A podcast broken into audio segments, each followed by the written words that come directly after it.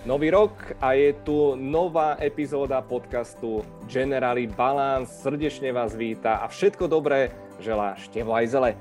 V januári sa na Generali Balance venujeme téme Zimy na horách, ktorá môže byť bezpečnejšia aj vďaka mobilnej aplikácii Horskej záchrannej služby, ktorej hrdým partnerom je poisťovňa Generali. Na hory si tiež nezabudnite pribaliť cestovné poistenie dohôr, ktoré ochráni priaznívcov extrémnych športov, ale aj milovníkov prechádzok v prírode. No a viac si o tejto téme bezpečnosti na horách v zime špeciálne povieme so záchranárom Horskej záchrannej služby pre Vysoké Tatry a zároveň aj skúseným horským vodcom Igorom Trgiňom. Dobrý deň. Dobrý deň, prajem. No, Igor, aká je momentálna situácia v Tatrách, nebodaj oddychujete alebo ste stále v strehu. Ako je to vlastne pri v tom záchranárskom povolaní? Máte stále tú hlavu nastavenú, že každú chvíľu môže e, nastať poplach? V podstate, možno takto poviem to za seba, ale myslím si, že budem hovoriť aj za ostatných kolegov. V podstate v strehu sme stále, pretože uh, už aj v tej prvej vlne tej pandémie sa nám stalo, že sme vlastne museli vyrážať na ostré zásahy dohovor, totižto nie všetci ľudia sú disciplínovaní a niektorí vyhodnotia vlastne tú pandémiu alebo to, že by sa mali zdržiavať doma po svojom, že majú home office a oni to vyhodnotia, takže vlastne to je priestor alebo príležitosť na to vyraziť dohovor, pretože hory sú momentálne prázdne, aspoň si to tak oni myslia, dohovor vyrážajú a nešťastie nechodí po horách, ale po ľuďoch. Uh-huh. A teda čo, sú tie hory teraz prázdne, alebo alebo no, proste po... stále nie? Jasné, no po sviatkoch sa nám to tu trošička uvoľnilo. Je to cítiť, že je tých ľudí trošička menej. Jasné, že sviatky skončili, ľudia už odišli domov. Ale každopádne ten pohyb v horách vidno stále, lebo predsa len akože není zakázané vychádzanie a ľudia akože vlastne do prírody môžu chodiť, takže vlastne oni väčšinou využívajú. Keď už sú tu pod Tatrami, tak využívajú to horské prostredie a chodia do hor. No, treba naozaj podotknúť, že táto zimná sezóna bude o dosť iná, ako sme boli my, aj vy určite zvyknutí, ale predpokladám, že ľudia sa budú pripravovať na tú možnosť, kedy konečne sa otvoria všetky tie, tie možnosti. Skúsme začať tým, čo najviac ľudia asi tak podceňujú v tej, v tej príprave. No, ja možno, že budem troška taký súrový, ale ja si myslím, že v prvom rade ľudia preceňujú svoje síly a svoje schopnosti. Dnes v podstate mnohí ľudia žijú na sociálnych sieťach, kde dostávajú všelijaké pseudonávody, kde treba ísť, kde niečo treba zažiť a oni nie sú schopní niekedy racionálne zvážiť, že čo je to, či je to vhodné aj pre nich. Vyberú sa na nejakú túru, o ktorej sa len dočítali na internete No a potom už je len kročík k tomu, aby v podstate ten človek bol odkázaný na pomoc druhým. Prosím vás, spomente rovno konkrétny príklad, takú najväčšiu somarinu lomeno hlúposť, e, ktorú možno spôsobil nejaký, spôsobila nejaká nevhodná inšpirácia internetom. No, nepoviem akože, alebo takto, nebude to konkrétne, že nejaké, že veľké zlyhanie, alebo že nejaká katastrofa, ktorá sa udiala, ale napríklad, ja si veľmi dobre pamätám, že v Javorovej dolíne, asi pred dvoma rokmi mali sme mali zvýšený pohyb horolesov, pretože niekto tam vyliezol takú povestnú cestu Titanová pasca, na ktorú niektorí horolesi čakajú aj niekoľko sezón, kedy sú vhodné podmienky. Proste nejakej dvojici sa to podarilo vyliesť, hneď to zavesili na internet, že, na internet, že proste Titanová pasa je momentálne parádne vyľadnená, je veľ, veľmi dobrá. No, od, od, to, od tej chvíle alebo od toho dňa tam typujem stáli zástupy ľudí a čakali, kedy si to kto pôjde vyliesť.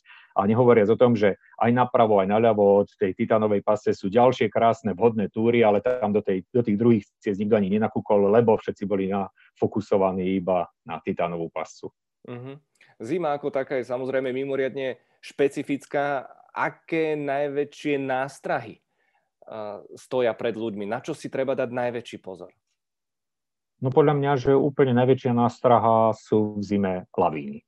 Pretože o lavínach akože niečo vieme, vieme robiť nejakú predikciu alebo proste trošička vieme vyhodnocovať terén a aj vlastne jeho potenciálne lavínové nebezpečenstvo, ale každopádne mnoho ľudí a hlavne tej laickej verejnosti o tom nemá ani najmenšiu potuchu a oni majú pocit, že keď sa hýbu po turistickom chodníku, aj keď míňajú cedulku, že pozor, zvýšené lavinové nebezpečenstvo, že to je len tam taká výstraha, takisto ako, že pozor, ja neviem, že sú tu, ja neviem, besnel, že je to rozšírená besnota, tak oni to berú ako takú istú výstrahu, neuvedomujú si to, že keď náhodou by lavína padla, tá lavína kľudne môže zasiahnuť alebo atakovať aj turistický chodník a tým pádom aj ich samotných. Ja sa priznám, že ja sa radím do tej kategórie laikov s takým veľkým rešpektom, kde môžem hľadať informácie, odporúčania, či je vhodné ísť na túru, aké veľké nebezpečenstvo na mňa číha napríklad, čo sa týka samotných lavín. No akože ono je vydávané vlastne našim strediskom lavinovej prevencie každý deň nejaká aktuálna informácia o stupni lavínového nebezpečenstva pre jednotlivé pohoria, ale ja si myslím, že ak niekto už konkrét, vie konkrétne, kam by sa chcel vybrať, že má konkrétny cieľ, pravdepodobne by bolo najrozumnejšie si zavolať ako na oblastné stredisko Horskej záchrannej služby, to už je jedno, že ešte bude vo Veľkej Fatre, v Malej Fatre alebo vo Vysokých Tatrach. A spýta sa už na konkrétnu túru, na ktorú on chce ísť a ten vlastne dispečer alebo človek, ktorý momentálne má službu, vám tú informáciu podá, myslím si, že dosť podrobne a dosť vyčerpávajúcu. vyčerpávajúce. A myslím, že môžeme dať do pozornosti aj aplikáciu Horskej záchrannej služby. Ak ste si ju náhodou uh, zatiaľ nestiahli, tak vrelo odporúčam do vášho mobilného telefónu, pretože v istých výnimočných momentoch môže naozaj aj zachrániť život. Už ste sa aj stretli s konkrétnym týmto uh, prípadom, pán Trgiňa, že naozaj tá aplikácia zohrala dôležitú úlohu? No tá aplikácia nám každopádne uľahčuje situáciu alebo uľahčuje nám robotu do veľkej miery, ak ju ľudia majú, keď nič iné, keď nič iné, je nám to schop, schopné uľahčiť robotu, že tí ľudia sa podľa tej aplikácie vedia veľmi podrobne lokalizovať. To znamená, oni len odošľú tiesňovú sms na naše operačné stredisko a my vieme presne, kde tí ľudia sa nachádzajú.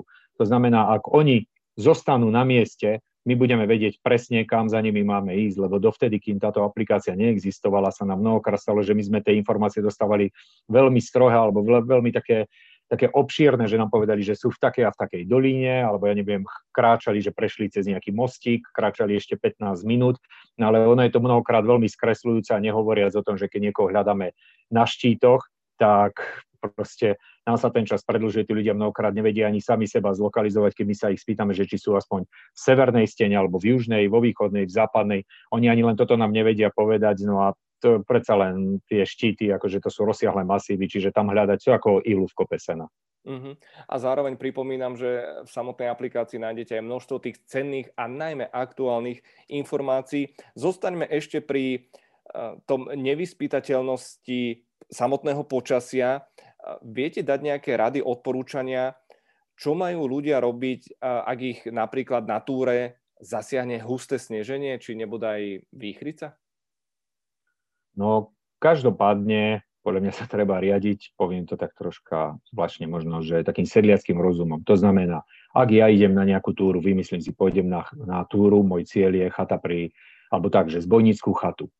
Ako náhle vyjdem na to, v lese ešte väčšinou ľudia necítia, že je výchrica, že husto sneží, predsa len tam sú chránení stromy. Ako náhle sa dostanú nad pásmo lesa a vidia alebo cítia, že proste počasie sa zhoršuje, začína husto snežiť, fúkať. V žiadnom prípade by som na tú v túre nepokračoval, proste zdravý rozum káže otočiť sa po vlastných stopách, pokiaľ sa dá, vrátiť sa nazad a túru odložiť. Jasné, že ak už som niekde v tri štvrte doliny, prípadne už som mal nejaký vizuálny kontakt s chatou, že som už chatu videl, no tak zase by nedávalo zmysel vrácať sa dve hodiny nejakým divokým terénom, keď som schopný vlastne pokračovať v ceste, keď aspoň si určím nejaký smer, ktorom, ktorým mám ísť, proste pokračovať ďalej a na tú chatu prísť.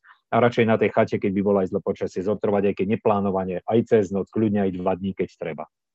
A mnohí ľudia, predpokladám, že dosť podceňujú samotnú výbavu, samotné oblečenie. A ja to skúsim teraz možno trošku odľahčiť. Existujú nejaké trendy, možno nejaké módne doplnky, na ktoré ste vy aj tak trošku alergickí? Akože existujú, jasné, že napríklad teraz je strašne populárny skialpinizmus, mnohí ľudia idú do obchodu si tú skialpinistickú výstroj kúpiť, ale aj tej, pri tej skialpinistickej výstroji existujú rôzne kategórie. Jasné, keď niekto, kto s tým ešte nemá skúsenosť a v obchode si nakúpi to ultramoderné, ultraľahké, je to fajn, ale zároveň tie veci sú aj ľahko prie, alebo oni sú moc priedišné, to znamená, že neizolujú človeka, to znamená, on keď sa vyberie na túru, veľmi ľahko sa podchladí. Proste je niektorá výstroj je vyloženie stavaná na to, že aby sa ľudia permanentne v nej hýbali, udržiavali si telesné teplo tým, že sa hýbu, ale není to za účelom, že si ja strávim noc, alebo proste nejaký čas bude musieť sedieť núdzovo. To znamená, že ako istotne, že pri tejto výstroji treba dávať pozor, alebo treba si nechať poradiť, že čo mať. A existuje zase také pekné pravidlo alebo taká zásada, že radšej nosiť ako prosiť. To znamená v batohu mať vždy niečo navyše, niečo rezervné, to keď aj robievam prednášky pre deti, ktoré chodia do Tatier teraz do školy v prírode, tak sa snažím im vždy vysvetliť, že keď im učiteľia pred túrou hovoria, že v lete si majú so sebou zobrať nejakú mikinu, nejakú čiapku, prípadne aj majú, ak majú, tak aj rukavice, tak nech sa z toho nesmejú, ale nech to berú vážne, pretože v Tatrach alebo vo Vlhorách sa podchladiť nie je žiaden problém, pretože každých 100 výškových metrov klesá teplota približne o 1 stupeň, to znamená, oni keď vyražajú na túru Statranskej Lomnice a prekonajú 500-600 výškových metrov, tá teplota môže klesnúť o 5-6 stupňov, to znamená, ak dole v Lomnici bolo 5 stupňov, keď ráno vyražali, kľudne oni môžu prísť do oblasti, kde bude okolo nuly, kde môže už aj mrznúť, alebo proste sa akože bude citeľne chladnejšie. A ktorú časť tela najviac podceňujú ľudia. U mňa je to jasné. S mojou plešinkou nikdy si nezabudnem čiapku, ale predsa len prsty na rukách, na, na nohách, čo naozaj ľudia zanedbávajú. Neuvedomujú si možno. Mm, to ani neviem, že čo zanedbávajú, ale každopádne si treba uvedomiť, že cez hlavu má človek najväčší únik tepla. To znamená, ak sa chcem troška chrániť, tak istotne hlavu by som si mal držať v teple. Preto sú tie vetrovky mnohé outdoorové vybavené aj kapucňou. To znamená, že tú kapucňu, keď už mi je treba, tak si ju na hlavu dám. A ďalšia dôležitá vec je, že držať si teplé telesné jadro, keby som núdzovo musel si stráviť nejaký čas. To znamená, fakt sa naobliekať tak, hlavne aby som mal hruď, žalúdok, proste srdce, všetky tieto vnútorné orgány v teple. Preto ja napríklad mám takú zásadu, že ja vždy mám v ruksaku, či je to leto, či zima, hodenú pérovú bundu alebo pérovú vestu, tak, aby som si to telesné jadro vedel chrániť, nejakú nepremokavú, neprefúkateľnú vetrovku. To znamená, keď si toto na seba oblečiem, každopádne si zvýšim ten telesný komfort a na ruky a na nohy človek už, už tú zimu je schopný nejako pretrpieť, ale ako náhle akože sa mi tie vnútorné orgány podchladia, tak v podstate sa mi podchladzuje celá krv a vlastne celý človek. A čo by malo patriť ešte k tej základnej výbave? Predpokladám, že termoska s čajom, ale ešte nejaká ďalšia výbava? No napríklad úžasná vec podľa mňa je taká alufólia, ktorú dostať bežne v lekárniach, kúpiť aj v outdoorových obchodoch, ja neviem, je to záležitosť možno, že 5 eur, Není to objemné, není to ťažké a dá sa s tým vyriešiť strašne veľa, dá sa s tým zaizolovať, dá sa do toho núdzovo nabrať voda, dá sa z toho urobiť prístrešok, čokoľvek. Dokonca človek, keby potreboval, tak vie si z toho urobiť aj dosť pevný, taký ako keby povraz, keď si to tak skrúti a vie s tým, vymyslím si, zafixovať zlomenú nohu. Ako je to veľmi univerzálne, hovorím, nestojí to veľa peňazí, nič to neváži. Čiže každý človek, ktorý chodí na túru, podľa mňa by mal mať v ruksaku alebo kdekoľvek, ak má aj dva ruksaky, tri ruksaky, v každom ruksaku takú fóliu mať permanentne, aby som na to nezabudol, keď sa balím, že by som si ju tam nezabudol dať, mať ju tam stále. Poďme teraz na takú kritickejšiu situáciu, pretože e, pre záchranu môže byť takéto včasné poskytnutie pomoci úplne kľúčové. Čo treba robiť, aby sme uľahčili prácu vám, záchranárom, keď sa my ocitneme v núdzovej situácii? Mm. No jasne, keď sa vy ocitnete v núdzovej situácii a už ste v kontakte aj s horskou záchrannou službou alebo s dispečerom. Každopádne ten dispečer vás bude nejakým spôsobom navigovať, tak ako ja neviem, operátori na záchranných linkách, keď voláte, tak vás navigujú. A pre nás je fakt kľúčové za prvé lokalizácia, vedieť, kde sa človek nachádza. Keď už sa dohodneme, že, alebo keď proste si ujasníme, kde sa nachádzate, istotne sa z toho miesta nehýbať, že nie svoj, voľne, zrazu si povedať, že aha, tu nám je zima, tak ideme ešte kúsok ďalej, alebo tu sa niekde inde ideme skryť. Čiže ako na, ak, akúkoľvek zmenu treba nám dať vedieť, zmenu polohy. Za druhé, pre nás strašne dôležité vedieť zdravotný stav a vek toho človeka, prípadne rozsah zranení. Zase ten dispečer vás bude nejakým spôsobom navigovať, ako postupovať a istotne toho zraneného a hlavne dbať na neho, jeho, zatepliť a starať sa o neho. To znamená, radšej ja keď som schopný sa hýbať, dá moju vetrovku a ja sa budem zahrievať tým, že budem okolo neho pochodovať, kráčať, čokoľvek, ale proste toho človeka zatepliť a vlastne jemu max, do maximálnej možnej miery zvýšiť komfort. Vaša práca je obdivuhodná, je uh, naozaj výnimočná a zároveň je riskantná. Vy osobne pociťujete strach alebo báli ste sa v niektorých konkrétnych situáciách? A klamal by som, keby som povedal, že nie. Jasne, že som sa bál, ako to si aj spomeniem na niektoré situácie, kedy, kedy ani mne nebolo, že úplne všetko jedno a proste aj mne sa honili v hlave myšlienky, že teda, že či idem ja podstúpiť to riziko za cenu toho, že teda idem niekomu pomôcť, alebo či sa zvrtnem a proste vyhodnotím to tak, že teda nebudem ohrozovať sám seba.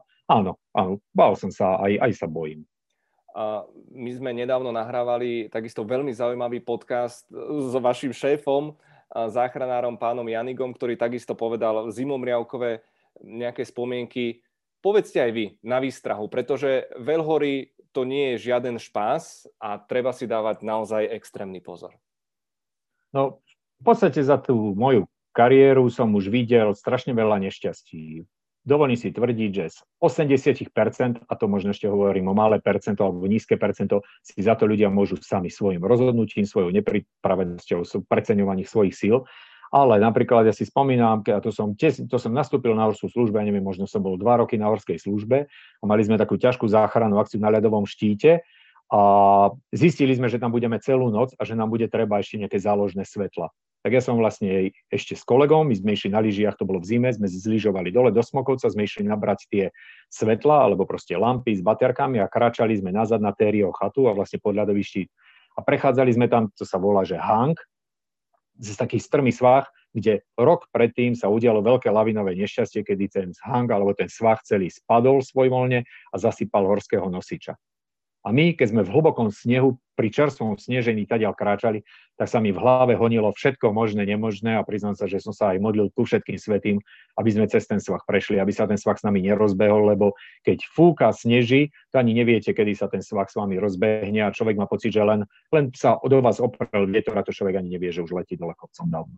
No chvála Bohu teda, že to dobre dopadlo a opäť ďalší príklad toho, aká je vaša práca náročná a riskantná, ale schválne ma zaujíma teraz, že čo je taká najpríjemnejšia časť vašej práce? Kedy sa deň vydarí, kedy spokojný prichádzate domov? Podľa mňa každá jedna záchranná akcia, ktorá sa nám vydarí, a to dovolím si tvrdiť, sa nám väčšinou darí, že ozaj toho človeka buď nejakým spôsobom zabezpečíme, vyprostíme, dostaneme ho do bezpečia. Ja si myslím, že to každému jednému záchranárovi ako troška pohľadí dušu lebo je toto robota, to nechcem, aby to vyznelo ako kliše, ale toto je robota, ktorá sa naozaj podľa mňa nerobí, že len za peniaze. To človek musí mať trošička v sebe toho záchranára, alebo taký, nejakú, tak, tak, taký nejaký pocit, že chcem pomáhať a robí mi to dobre, že pomáham. Proste poslanie. Takže myslím si, že áno, beriem to asi tak. Úžasné. A chodia vám e, každoročne pohľadnice ďakovné z celého sveta, alebo dnes už skôr SMS-ky, alebo nejaké odkazy na sociálnych sieťach? ale vždy sa niečo nájde, či je to pohľadnica, proste, ja neviem, nejaký pozdrav. Dokonca minule som našiel na dispečinku na okne parádnu flašu vína, kde bolo poďakované od nejakého človeka neviem, konkrétne komu ju posiela, len napísal, že posielam to záchranárom, ktorí v ten a v ten deň slúžili na, na stanici Štart v Tatranskej Lomnici a že moc mi pomohli. Takže áno, do dnešného dňa, a to je fakt jedno, že či je to SMS-ka pohľadnica alebo už spomínaná fľaša vína. Mm, úžasné. Byť milý je pritom také jednoduché a hlavne vďačný. Dotkneme sa ešte jednej sféry samotnej zimy, ktorá je mimoriadne populárna. Lyžovanie, snowboardovanie, ale aj bobovanie, sánkovanie zároveň e, množstvo nástrah, množstvo úrazov, čo sú asi také najčastejšie? No veď akože ono, by sme to museli asi nejako tak trošička rozdeliť, ale jasné, že na svahoch, ako nemám presnú štatistiku, ale ja si myslím, že na svahoch sú to najčastejšie nejaké podvrtnutia kolien alebo proste úrazy kolien. U snowboardistov každopádne vyhrávajú zlomené alebo proste nejakým spôsobom natiahnuté zápestia alebo údery hlavou vo svach. Čo sa týka už hôr na turistických chodníkoch, no tam je to už rôzne, tam sú to všelijaké, či už zlomeniny, tržné rany, lebo predsa len na, aspoň vo vysokých Tatrách na tých chodníčkoch, keď už niekto spadne, tak väčšinou pada do súte na kamene, čiže tie úrazy sú rôzne. Uh-huh. Preto dávam do pozornosti poistenie aj v rámci generály, cestovné poistenie do hôr, na ktoré netreba nikdy zabudnúť, lebo naozaj, keď je neskoro, tak už je zbytočné lamentovať. Ale ja sa práve pozerám, pán Trgiňa, na štatistiky zásahov Horskej záchrannej služby od roku 2006 do 2019 a v podstate to má stále rastúci e, charakter. Znamená to, že ľudia sú stále neopatrní alebo proste ich pribúdalo na tých svahoch? A myslím si, že je to spojené aj s tým, že ich pribúda. To je jedna vec. Ako fakt turistika, lyžovanie, skialpinizmus sa stáva, myslím si, že stále takým ako populárnejším alebo takým vyhľadávanejším. A ďalšia vec, čo si myslím, že sa tu narušila trošička nejaká kontinuita vo vzdelávaní alebo takom akože vzdelávaní ľudí, čo sa týka ako sa správať v horách. Pretože ešte za minulej éry existovali také, ja neviem, klub James, alebo boli organizované tie turistické kluby, kde tých ľudí tak postupne vychovávali, že ne, neprišiel niekto do turistického klubu a hneď na druhý deň si zmyslel, že on ide na Gerlachovský štít. Proste absolvoval také, také, také postupné kroky, že najprv na také jednoduchšie túry, náročnejšie, náročnejšie a on sa v podstate učil a tým pádom aj znižoval to potenciálne riziko, že si niekde ublíži alebo že sa, že sa zraní. No dnes tí ľudia ako keby s prepačením tú základnú a strednú školu preskakujú a rovno chcú na vysokú školu. Proste prvá túra, ktorá je, nájde Gerlachovský štít s horským vodcom, ide. Ja mám jedného známeho a ja ho teraz strašne natriem. Z hodov okolností je z Českej republiky on totiž priletel z Havaja, nakúpil si najnovšiu výstroj a rovno išiel na výstup na Gerlach, ktorý dostal ako darček od svojich kolegov. A samozrejme skončil zaborený v hlbokom snehu a je rád, že to celé prežil. Je to taký klasický ten učebnicový príklad. Nechcem krivdiť našim bratom, ale stáva sa to často? No, Stáva sa to dosť často, totiž to ten Gerlach je naozaj najvyhľadávanejší štít, už akože v sprievode horského vodcu, veď pochopiteľne je to najvyšší štít karpatského oblúka, tak bolo by zvláštne, keby tam ľudia nešli, ale naozaj tam niektorí ľudia idú na tú túru totálne strmhlav a nehovoriac o tom, že oni si na internete prečítajú, pozrú si nejaké videá, jasne, že tam sú všelijaké akože odkazy, Gerlach v pohode, aj bez horského vodcu, sme to, ja neviem, na pána a tak, tak on jasne, že príde a po hodine sa ma začne pýtať, ako je to ešte ďaleko. Ja hovorím, no tak je to dosť ďaleko, ako že proste tá, ten čas sa odvíja od našej rýchlosti. No čím my pôjdeme rýchlejšie, tým nám to bude trvať kratšie, ako na toto nemám iný recept. A jasné, že to už aj ja musím byť potom mnohokrát opatrný, keď už sa ma niekto po hodinke pýta, či je to ešte ďaleko, keď viem, že máme ešte pred sebou minimálne 6-7 hodín, čiže už aj ja spozorniem. A už keď vidím, že ten človek v úvodzovkách melie, melie z posledného, tak radšej tú túru otočím a radšej sa vrátime, pretože Vinc na vrchol je ešte len stále polovica cesty. Čiže my vždy musíme aj s tým, že potrebujeme sa vrátiť nazad. A aj si počítate výstupy konkrétne na Gerlach, že koľkokrát ste tam boli? No ja osobne nie, ja som v tomto hrozný bordelár, ale asi to už bude aj na stovky. Stovky. Hm. A ten hm. záujem stále rastie? E, majú sa Tatry obávať takého toho komerčného náporu. Videli sme fotky z Mount Everestu, kde sú naozaj šóry pomaly ako do supermarketu. Aj, aj tu nás sa to niekedy stáva, áno. A momentálne je fakt veľmi populárne si to dávať ako darček, tieto darčekové poukazy, výstupy na gerlách, prípadne, ja neviem, lavínový kurz. Ako ono je to fajn, zase mne sa to ľúbi, veď ono je to už podľa mňa vždy príjemnejšie, ako sa obdarovať nejakými hmotnými vecami. Predsa len ide o zážitok. A keď sa človeku to, tá túra vydarí, vyjde mu ešte aj počasie, podľa mňa sú to zážitky, dovolím si tvrdiť, možno aj na celý život. Uh-huh. No ale pozor, máme tu ten počet zásahov v roku 2019, v horských oblastiach 910, to je šialené číslo, to naozaj si zobriete, že to sú takmer 3 za deň priemerne a na lyžiarských tratiach 1978. To sú naozaj čísla, ktoré mne ako miestami až vyrážajú dých. Skúsme si to ešte možno v skratke rozmeniť na drobné, že čo sú tie najčastejšie faktory, ktoré spôsobujú úrazy? Či už lyžiarom, ski alp alebo pri tých túrach? No, v podstate my máme, keď vypisujeme alebo keď robíme takú tzv. hlásenku, tam vždy začiarkávame, že čo bol mechanizmus úrazu. No a jasne, väčšinou je to, že nízka technická úroveň, nedokonalá výstroj alebo podcenenie. Toto sú tie tri najčastejšie faktory, ktoré vlastne sa podpisujú pod úrazovosť. Fakt, nedostatočná tá technická úroveň, zlá výstroj a podcenenie. Pán Trgiňa, e, fantastický, inšpiratívny rozhovor pre mňa aj s množstvom takých výkričníkov, na ktoré si budem dávať pozor pri najbližšej e, návšteve hôr. Ale na záver mi dovolte ešte opýtať sa, ako relaxuje záchranára, horský vodca, čo sú vaše také koničky? No ja si viem predstaviť relaxovať, odísť na nejaký čas do karibskej oblasti, obliecť Ale... si na pláž a tam ležať. Takže vy snívate takto o, o palme, o kokosových orechoch a 30 stupňov? O teple, o teple, o mori. Áno, toto, toto, je, toto, by, toto si viem predstaviť ako pre mňa ako relax. No, dobre, tak to je výzva aj pre vašich známych rodinných príslušníkov. Najbližší darčekový poukaz. Pevne veríme, že sa nám situácia v najbližších mesiacoch uvoľní. Toto bol Igor Trgiňa z Horskej záchrannej služby pre Vysoké Tatry. Ďakujeme za vašu úžasnú prácu, úžasnú energiu, ktorú do nej samozrejme vkladáte a, a želám ešte všetko dobré v živote, hlavne to pevné zdravie.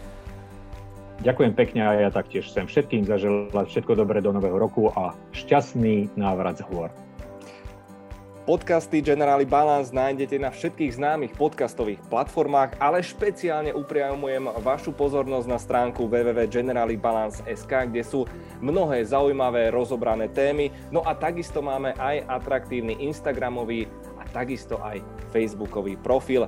Dámy a páni, buďte zdraví a v bezpečí so svojimi rodinami. Števo Ajzele želám všetko dobré.